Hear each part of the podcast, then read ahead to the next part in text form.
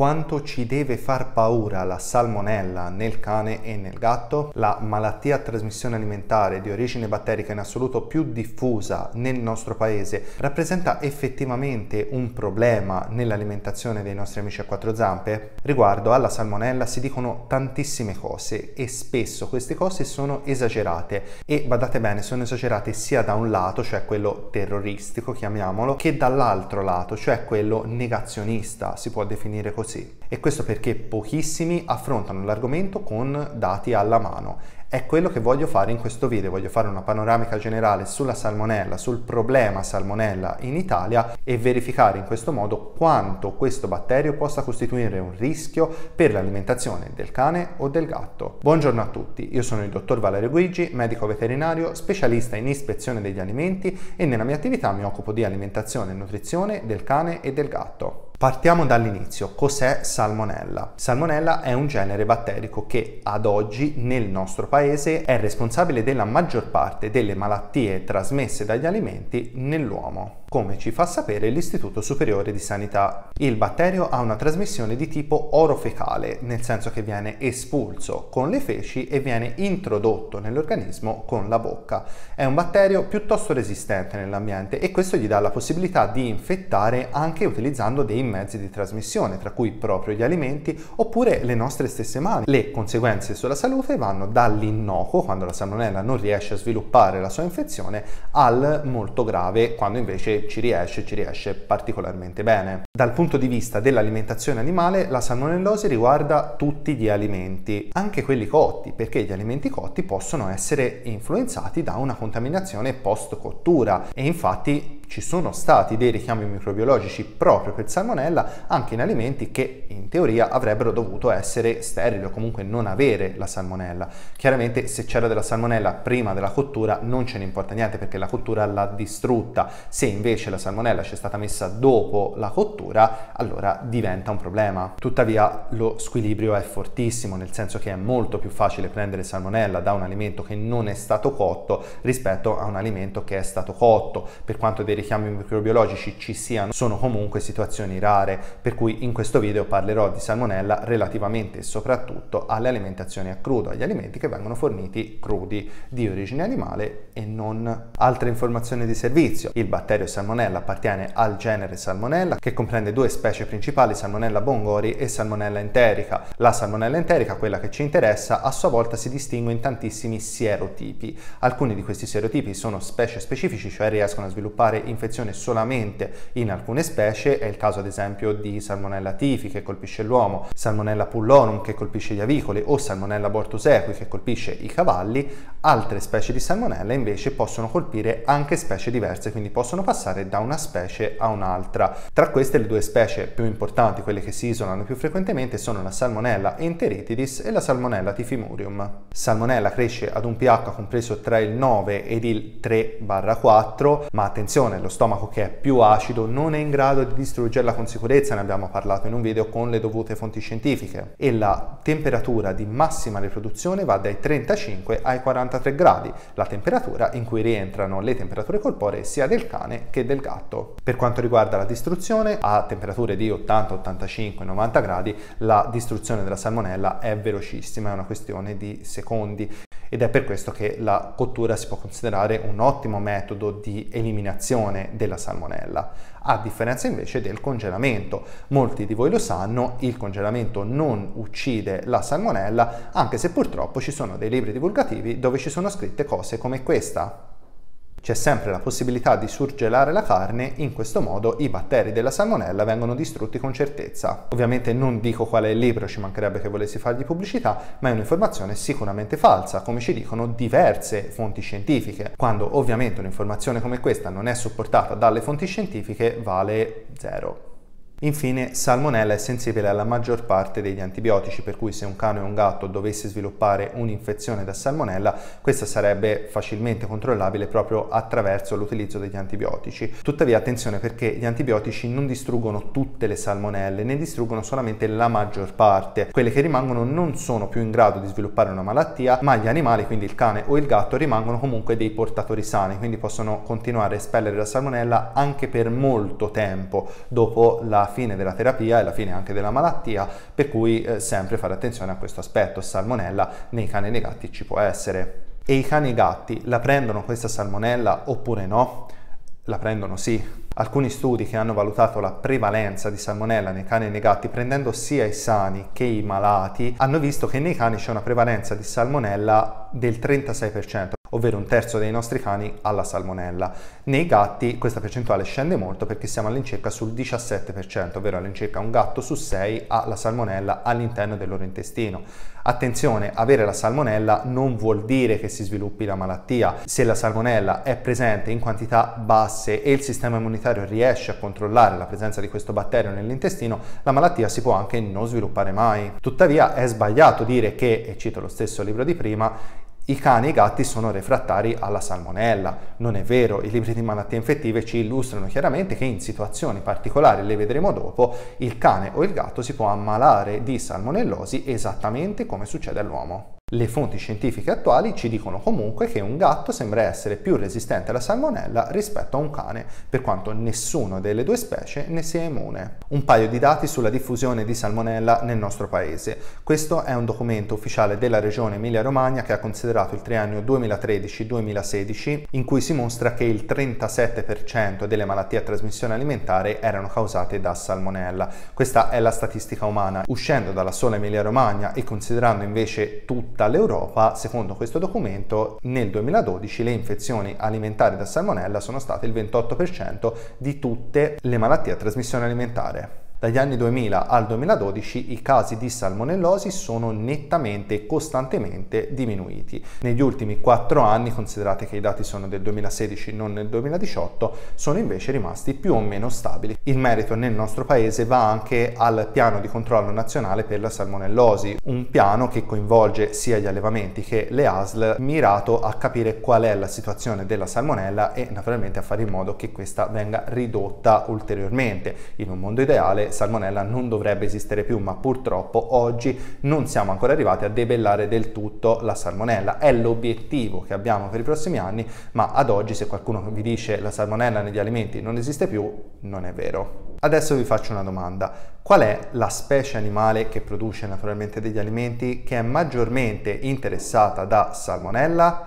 La risposta è il suino. Pensavate sicuramente al pollo, ma no. Secondo i dati ufficiali, ad oggi l'animale più infestato dalla salmonella è il suino. Il pollo è il secondo, quindi non ci siete andati tanto lontani. Il suino in ogni caso crudo non si dà per via della malattia di Oceski di cui abbiamo già parlato in un precedente video, il cane al gatto, quindi non lo tratto e concentro la mia attenzione sull'animale che, escluso il suino, è in assoluto il più interessato da salmonella, che è appunto il pollo. E allora, quanta salmonella c'è nel pollo? Cioè, quanti polli sono interessati dalla salmonella e quanti non ne sono interessati, i dati messi a disposizione dell'Istituto Zooprofilattico sono riferiti al 2013. Considerate che i piani non vengono fatti di anno in anno e secondo questo documento la prevalenza era all'incirca del 3% nelle galline ovaiole, dell'1% nei riproduttori, quindi animali che non si mangiano ma vengono utilizzati solo a fini riproduttivi e dello 0,3% nella carne. Questi dati vanno un attimo interpretati. Un animale si considera positivo alla salmonella solamente se salmonella c'era all'interno di quell'animale, per cui indipendentemente da quanta ce n'era. Questo cosa significa? Che magari delle galline erano positive alla salmonella, ma la salmonella era pochissima e comunque non finiva all'interno dell'uovo, per cui il loro uovo non avrebbe comunque avuto la possibilità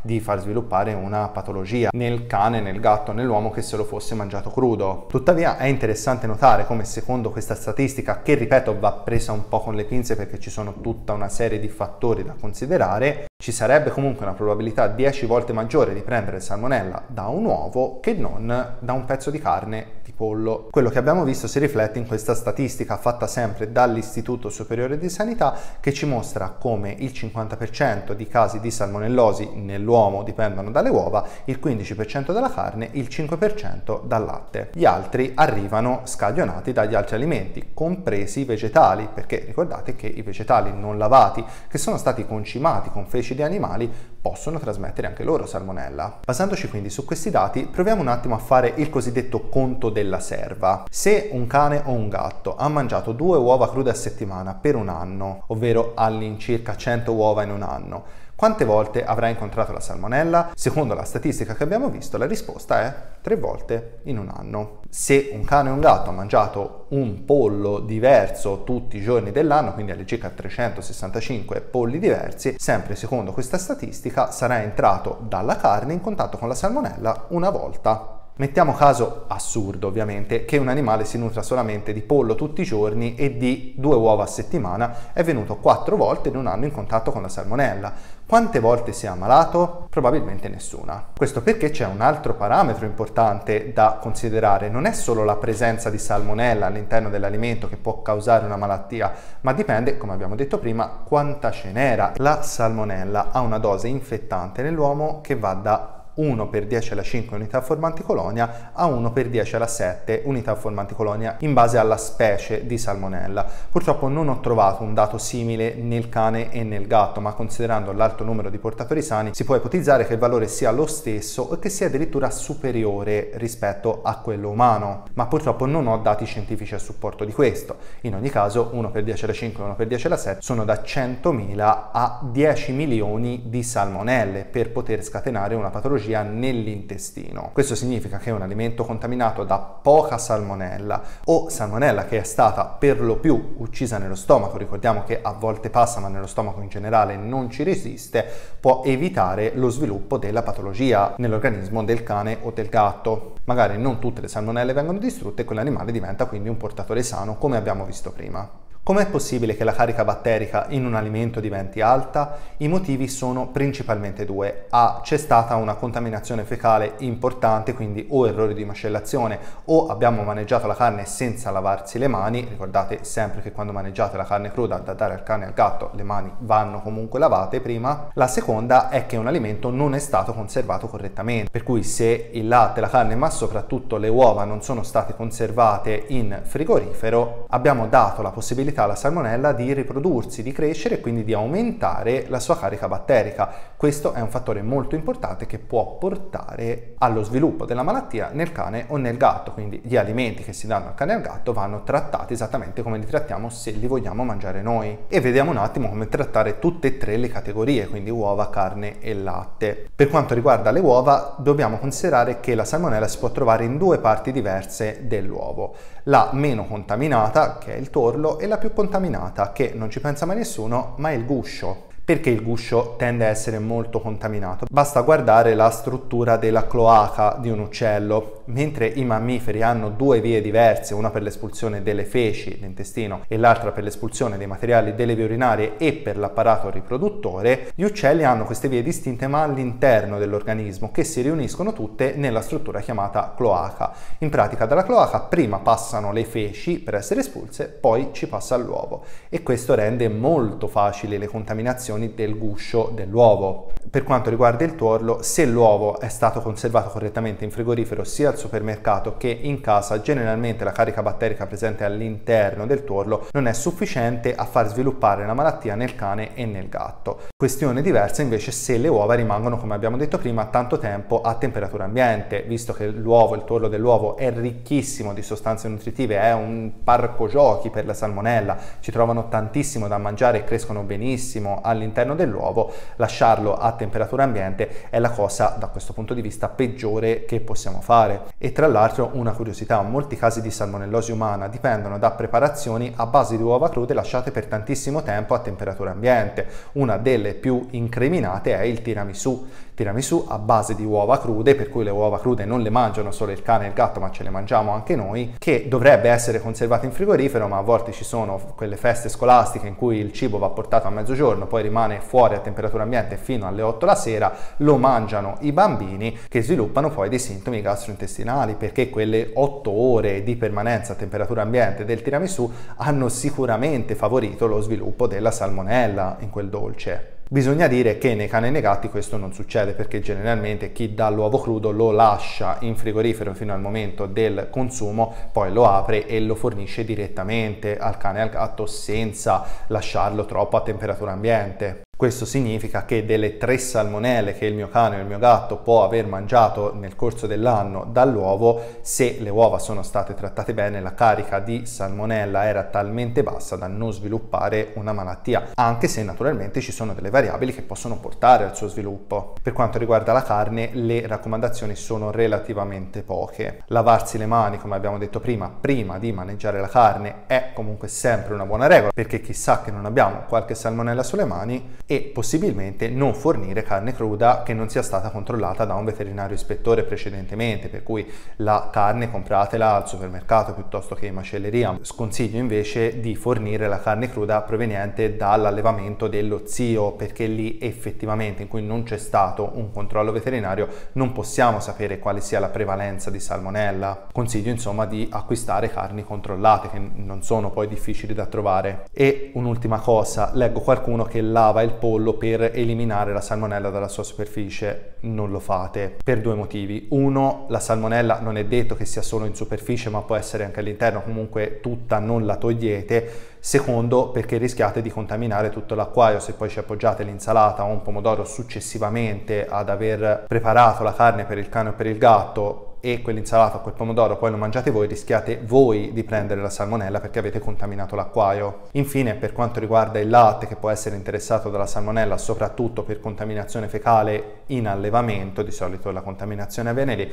l'unica raccomandazione è quello di conservarlo in frigo, poi c'è poco da raccomandare in quanto il latte crudo difficilmente si dà al cane o al gatto. Termino infine il video riportando velocemente i fattori che riguardano l'organismo del cane e del gatto che possono aumentare la probabilità dello sviluppo di una salmonellosi. Le tratto velocemente, magari approfondiremo la questione nei prossimi video, comunque se il vostro cane o il vostro gatto si trova in una di queste situazioni, il consiglio è quello di fare un pochino di attenzione in più. Il primo fattore è la giovane età, ricordate che il sistema immunitario di un cane o di un gatto giovani non sono competenti come quello di un adulto tutto. Per cui se volete dare carne cruda scegliete magari alimenti che abbiano una minor possibilità di avere all'interno la salmonella oppure magari cominciate con una dieta casalinga a cotto passando poi gradualmente all'alimentazione a crudo. Un altro fattore importante è l'assunzione di farmaci che riducono l'acidità gastrica come la ranitidina, spesso somministrata in concomitanza con altre sostanze, se si riduce l'acidità gastrica le salmonelle ma anche tutti gli altri batteri hanno maggiori possibilità di sopravvivenza. Fate quindi attenzione quando c'è una terapia farmacologica di questo tipo, il consiglio è quello di evitare di fornire la carne cruda, proprio per questo motivo. Anche le terapie antibiotiche che in qualche modo alterano il microbiota intestinale, lo indeboliscono, possono essere fattori che favoriscono lo sviluppo di una salmonellosi e questo è un altro motivo per cui quando c'è in atto una terapia, in questo caso antibiotica, è sconsigliato di continuare a fornire la carne cruda almeno fino a che la terapia non è stata interrotta. Altri farmaci che possono favorire lo sviluppo della salmonella sono i farmaci antinfiammatori antinfiammatori steroidei sono antinfiammatori, riducono la competenza, l'attività del sistema immunitario e quindi danno maggiori possibilità alla salmonella di svilupparsi. Ci sono infine tre stati di salute dell'animale che possono anch'essi influire sullo sviluppo della salmonella. Uno è lo stato di malnutrizione. Se c'è malnutrizione il sistema immunitario anche in questo caso è meno competente e c'è più possibilità dello sviluppo di infezioni da salmonella e anche da altri patogeni opportunisti. Un altro sono le malattie immunodepressive, specialmente nel gatto, anche queste influiscono negativamente sull'attività del sistema immunitario e poi ci sono tutte le patologie acute e gli interventi chirurgici che anch'essi influiscono in negativo sullo stato del sistema immunitario. Oltretutto, se ad esse si vanno ad aggiungere anche le varie terapie che vengono fatte per le malattie acute e per le chirurgie, notiamo che è sconsigliato fornire alimenti crudi in generale in queste situazioni. Bene, io spero di aver trattato salmonella nel modo più semplice possibile ma anche più completo. A questo video avrete notato manca una conclusione a chi si sta chiedendo e quindi cosa consigli, alimenti crudi o alimenti cotti? La conclusione non la posso dare io. La conclusione sulla scelta di come alimentare un cane o un gatto è necessariamente del proprietario. Io ritengo che un proprietario debba essere informato correttamente basandoci su dati ufficiali che ci dicono precisamente qual è l'entità del problema, senza andare né da una parte nel terrorismo, non dare carne cruda al cane perché muore per salmonella, né nel pressapochismo. Dai tranquillamente la carne del pollo morto in allevamento a tuo zio perché tanto i cani e i gatti non possono prendere la salmonella. Abbiamo visto come entrambe queste affermazioni opposte sono sbagliate. La salmonella è un pericolo ad oggi ancora esistente per il quale i proprietari devono prendere le precauzioni giuste se vogliono fare una dieta a crudo. Per quei proprietari che hanno proprio paura della salmonella, che non vogliono vedere il proprio animale malato di salmonella, l'unico metodo che permette categoricamente di eliminarla è la cottura. Per i proprietari che vogliono fare dieta a crudo la paura è limitata perché la prevalenza di salmonella ad oggi non è alta, ma mettete in atto tutte le precauzioni che abbiamo visto nel video. Voi che cosa ne pensate? Vi eravate mai posti il problema di salmonella e soprattutto avevate mai visto qualcuno che riportava dati ufficiali relativamente a questo problema per permettervi di prendere una decisione consapevole sull'alimentazione del vostro cane o del vostro gatto? Fatemelo sapere qui sotto nei commenti di YouTube oppure potete potete farmelo sapere sulla mia pagina Facebook Valerio Guigi. Io vi ricordo che se siete interessati a una consulenza nutrizionale, una visita veterinaria o una dieta casalinga formulata direttamente da me, trovate tutti i recapiti qui sotto nella descrizione del video. E detto questo io vi saluto e noi ci vediamo al prossimo video.